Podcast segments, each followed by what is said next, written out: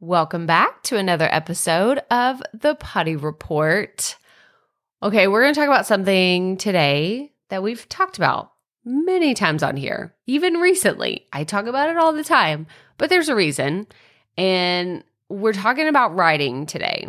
Like, writing with a pen and paper, not in a Google Doc, not in Asana, not electronically anywhere. I am talking about a analog version of writing with pen and paper. And the reason why we're talking about it is it is just so freaking viable for me. Like it is the thing when I am feeling stuck creatively, I journal about it. And maybe it just comes to me that way. Like it's able to flow out of me because I've been writing for so many years. I mean, if I think back to it, I probably started journaling in 2014, 2015. It was, yeah, I think it was 2014 because I know it was before I had our youngest son. He was born in 2015. So it's been about eight years that I've been journaling. So maybe I have a biased opinion and it comes to me a lot naturally than other forms of getting information like out of my head onto paper. But y'all, it's just the thing. Like I'm looking and I'm I'm kind of embarrassed right now. I'm laughing at myself because I have five notebooks on my desk sitting here right in front of me. I have one for work, like what I do at my day-to-day job. I have my journal that I actually write in that has my weekly email. We're going to talk about emails tomorrow, actually, and why I do this.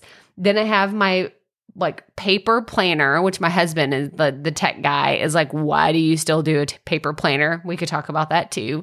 And then I have two notebooks that are in the corner of my desk that I actually haven't written in yet. But I am, when I'm recording this, I haven't gone on vacation. But when I go on vacation, I always take notebooks because I find ideas. I get so many ideas when I unplug. And because I'm unplugging from technology, those those ideas still come to me and I want to capture them when they come and I like having a notebook to write them down because it just allows me to really take them all in. I can brainstorm about them and I'm not breaking my rules about unplugging from technology. So I just do a quick download when I get a new idea and then I write it in my notebook, I shut the notebook and I go back to doing whatever it is that I needed to do. And so it's just, I just can't get over it. I have to keep talking about it because journaling is just the thing for me. And it's nothing fancy. Y'all, it is nothing fancy at all. I will say my writing journal that I use on a regular basis, it has gotten fancier only for one reason.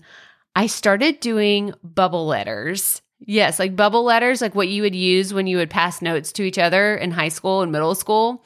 I started doing bubble letters again probably about a year and a half ago because I got one of those bullet journals where it, you know it's like it's the dots all over the page. I actually don't even use one of those right now. I'm just using a regular journal and I find it so much more fun I do bubble letters right in the middle of the page and then I write all around those. It's so silly. It's probably the dumbest thing ever. It's really not even that cute if I'm being totally honest, but it's more fun for me. It's a, it makes it more enjoyable. And so I'm all about finding something that works for you and your process and your workflow and whatever it is that helps you get ideas out of your head and share them with other people.